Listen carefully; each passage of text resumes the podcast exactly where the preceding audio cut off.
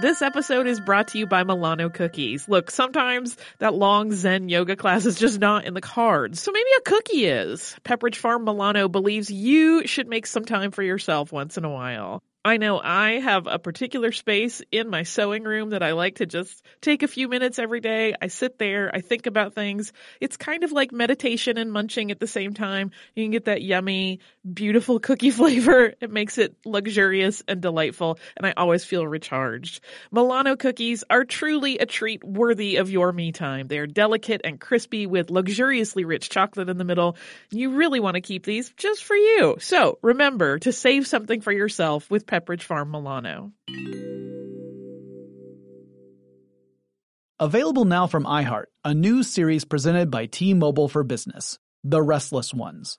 Join me, Jonathan Strickland, as I explore the coming technological revolution with the restless business leaders who stand right on the cutting edge. They know there is a better way to get things done, and they are ready, curious, excited for the next technological innovation to unlock their vision of the future. In each episode, we'll learn more from the restless ones themselves and dive deep into how the 5G revolution could enable their teams to thrive. The Restless Ones is now available on the iHeartRadio app or wherever you listen to podcasts. Welcome to Stuff You Missed in History Class from HowStuffWorks.com.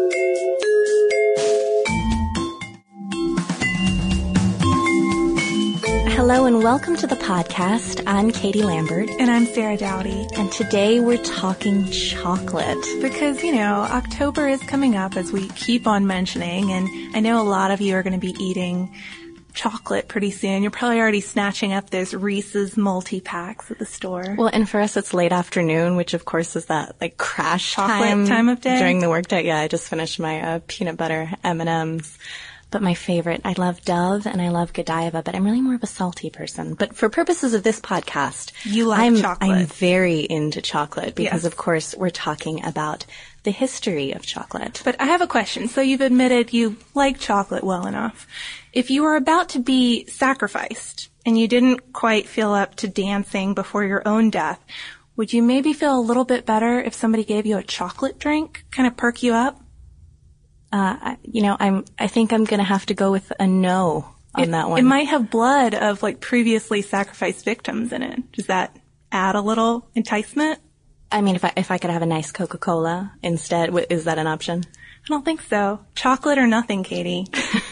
Well, I'm not an Aztec, so surely that's not the case for me because this information was according to Chloe Doutre-Roussel, um, and these Aztec sacrifice victims got a gourd of chocolate mixed with victims' blood to, you know, perk them up if they were depressed for, you know, being human sacrifices. I don't think that would do it for me. I think I'd still feel pretty sad. And there's cocoa in the break room. It doesn't have blood in it. I think I'm already set. I'd rather not be sacrificed. But this gives you a clue, perhaps, that the history of chocolate is a lot less sweet than it might seem. So let's get down to basics and talk about where we get chocolate in the first place. That would be from the plant cacao. And chocolate starts with this equatorial tree that grows fruit not from the tips of its branches like most trees, but from its trunk and from its really thick branches. It's very bizarre. I would definitely recommend early in this podcast you go and Google the cacao tree to see exactly what this looks like. Yeah, and it's the tree is called the Theobroma cacao, and its scientific name means food of the gods. And it produces this small fruit with white pulp and seeds that we, of course, often call beans. And when we make chocolate today, the initial processing is much like it's always been. The seeds are harvested by hand, they're fermented for about a week, and then dried and roasted. And things have changed a lot beyond that step, but uh, Sarah's going to tell you what usually happens today. Yeah, usually after roasting, the beans are winnowed, which means the nib of the bean is removed from the husk, and then from there you can use the husk as garden compost or animal feed. It smells really good still. And the nibs are ground into a liquid called chocolate liquor. And we have an article on the site called How Chocolate Works, and the author, Marshall Brain, compares this to how if you grind up solid peanuts, it makes liquidy peanut butter. If you're having a hard time imagining how a liquor comes from this hard, dried up nib. So if you let that harden, if you let that mixture you've created harden, you have pure chocolate. Pure, very bitter chocolate. Not the kind of thing you would want to eat, but maybe you would want to bake with it. And if you want to keep going though, make it something palatable, you can keep processing it, running it through a cocoa press to remove the fat. And this leaves you with two main products. One is cocoa butter, which of course is used in a lot of cosmetic products. And the other is cocoa solids, which if you grind those up, then you have cocoa powder. And then finally we get to the point where we can add good stuff like sugar and milk solids and flavors like vanilla. And you can perform further treatments to make the consistency nice, smooth, delicious, chocolatey kind of thing we're used to. And also to treat it so it all sticks together so it doesn't crumble into gross dust when you bite into a candy bar. Um, but, like the really old one. yeah. But those are the advanced treatments, the advanced uh, ways that we produce chocolate today to produce eating chocolate. But for almost its entire history, chocolate has not been a food. It's been a drink.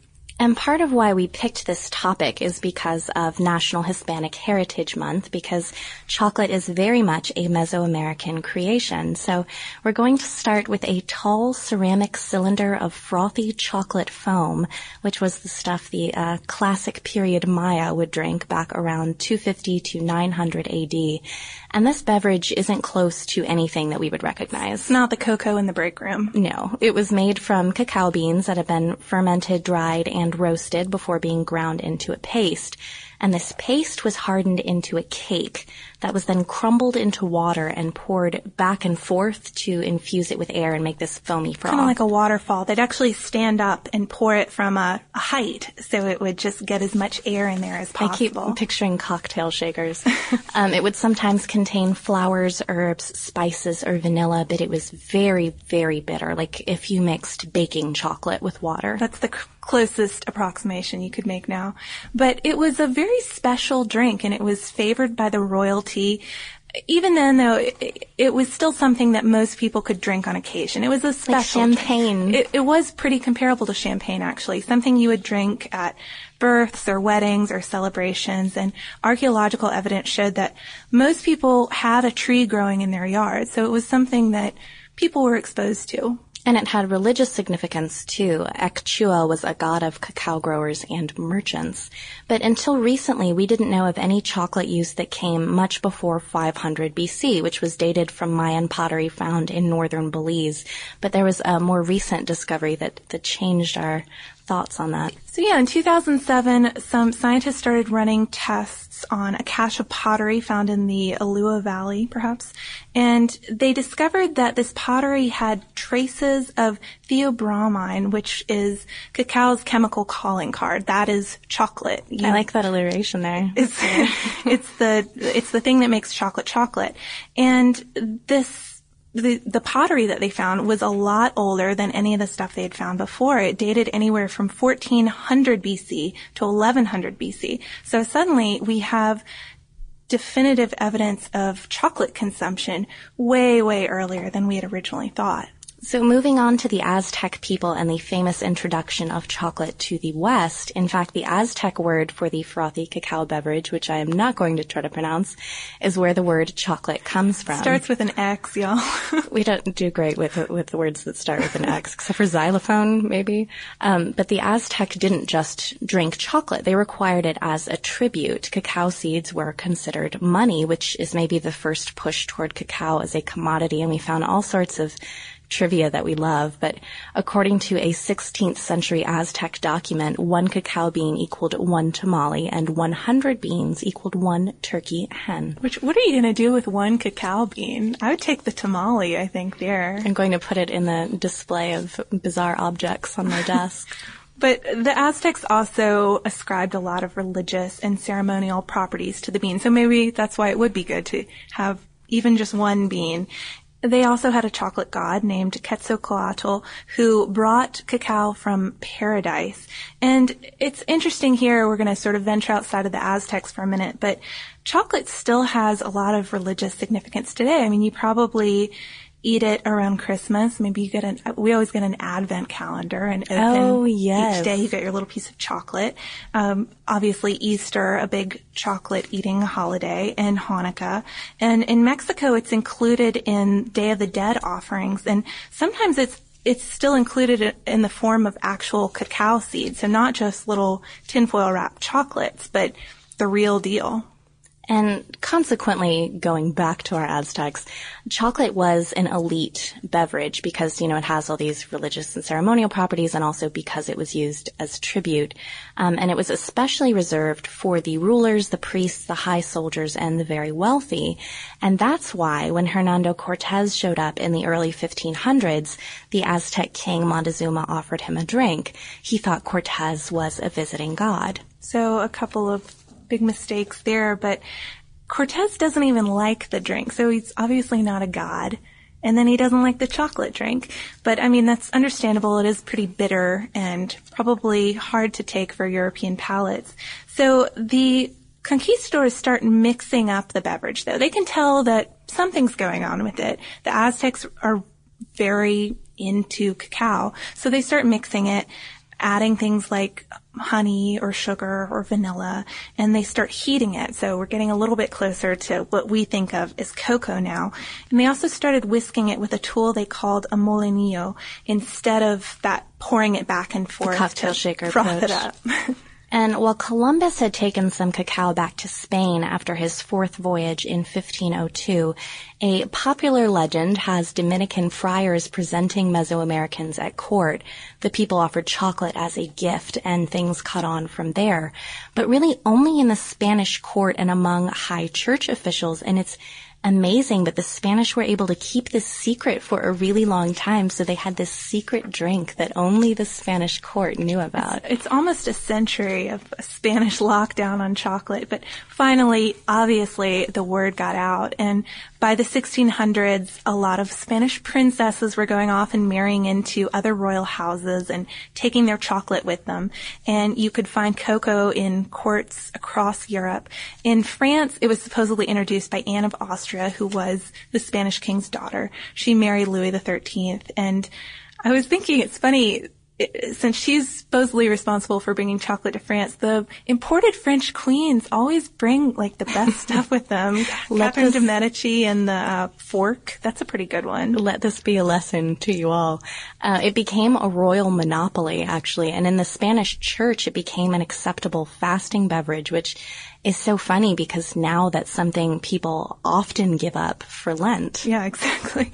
Um, and this is another sort of strange church-related story, but supposedly 18th century cardinals would drink it when they elected a new pope, and it was so important and so much a part of the high church officials' daily lives that maybe it disguised the poison that killed Pope Clement XIV in 1774. So just a rumor there, but what if chocolate killed you? Mysterious Pope death. In 1657, the first chocolate house opened in London, and let's not think of that as this place people just went around sipping cocoa. Like a romantic venue. no, it was a place uh, for some. A lot of them are just for men, just to socialize and gamble and talk politics. Which, as Sarah said, it's hard to imagine getting very radical over cocoa. It's more of a, a comforting, traditional, I would say, You curl up with your cocoa and your marshmallows on top and read And a your book, or something. Yes. But even while it's still an elite beverage, you know, it's not something that a whole lot of people are drinking in Europe, the demand for cacao became pretty intense very quickly. And so the Spanish and the English, Dutch and the French all started plantations, not just in Mesoamerica anymore, but all around the equator, anywhere that the cacao tree would grow. And it's a very intensive crop, like a lot of New World crops where tobacco comes to mind. Um, it, it was a lot of work to grow it. And so the first people enslaved to produce cacao were the native Mesoamericans. But because a lot of them were so quickly wiped out by these imported European diseases, plantation owners turned to Africa and African slaves. And from the early 1600s to the late 1800s, most cacao was grown under slave labor. And even after slavery was abolished, the working conditions on these farms continued to be atrocious. This isn't the right place in our timeline, but uh, by 1910, chocolate maker William Cadbury asked several companies to join him in boycotting companies that used unfair labor practices. Um, and that year, the U.S. banned cocoa produced by slave labor.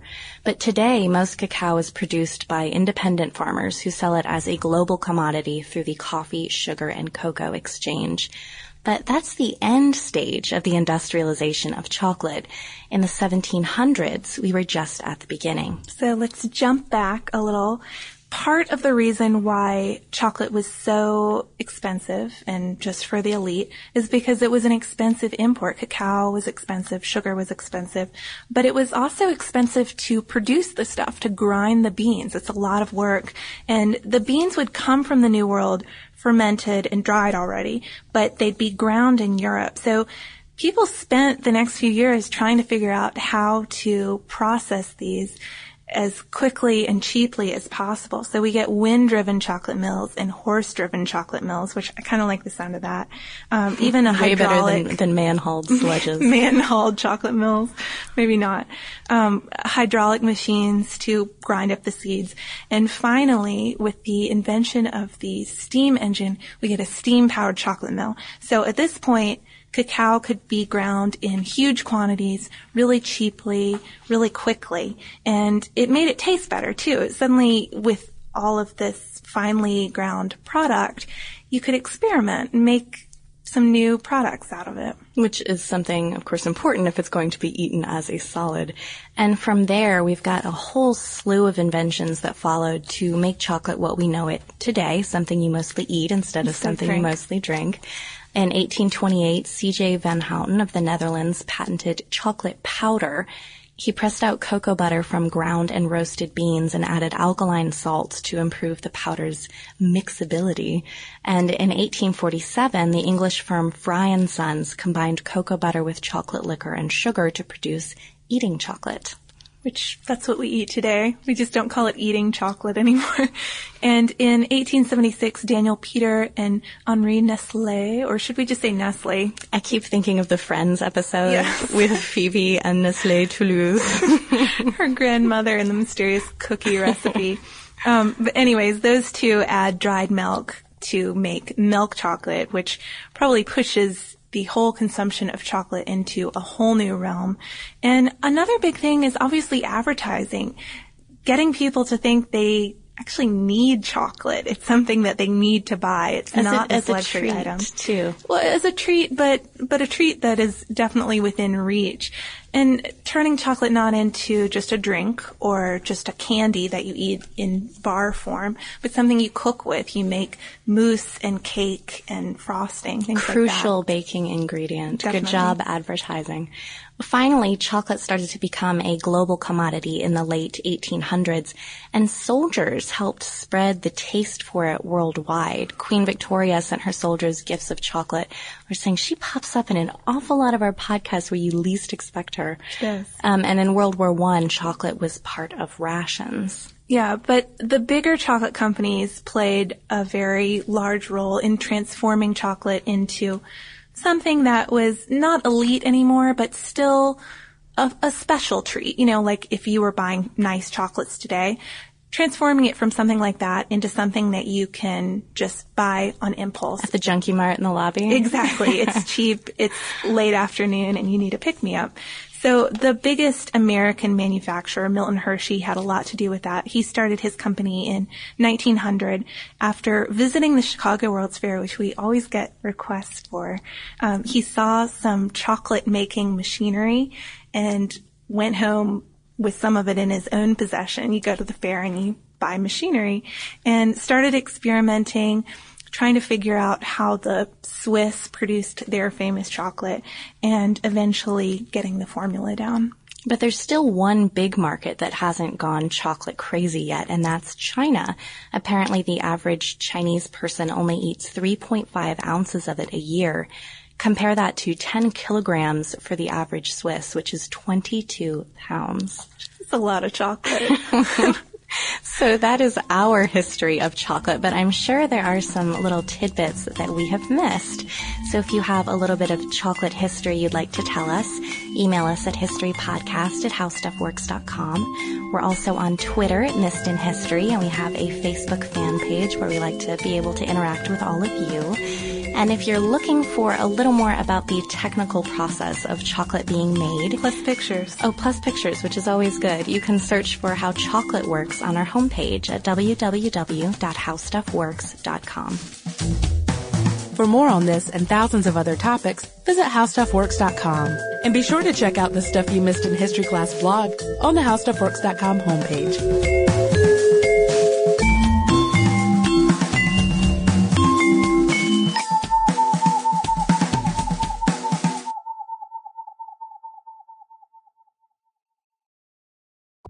Richest, most powerful place on earth. A fiction podcast. Tumanbay. Bay. On an epic scale. Power is everything. Power gives everything. We have to get away from this place. Tumanbay is our destiny. Now on the iHeart Podcast Network, Tumanbay. Be sharp and die for Tumanbay! Listen to all episodes of Tumanbay seasons 1 and 2 now for free on the iHeart Radio app, Apple Podcasts, or wherever you get your podcasts. Hey guys, I'm Shane Bacon, and I want to tell you about a new podcast called Get a Grip with Max Homa and Shane Bacon. One guy that has probably hit a 350 yard drive, considers himself an athlete mostly because of his unreal papa shot abilities, and has in fact started to show off signs of a tricep forming, is our own Max Homa, PGA Tour winner and fan favorite online. Max and myself churn out new episodes every week to give the fan a unique look at golf and all that comes with it from someone that spends his work weeks on tracks we all dream to play, grinding it out with the best in the world. Listen and follow Get a Grip with Max Homa and Shane Bacon on the iHeartRadio app, Apple Podcast, or wherever you listen to podcasts right now.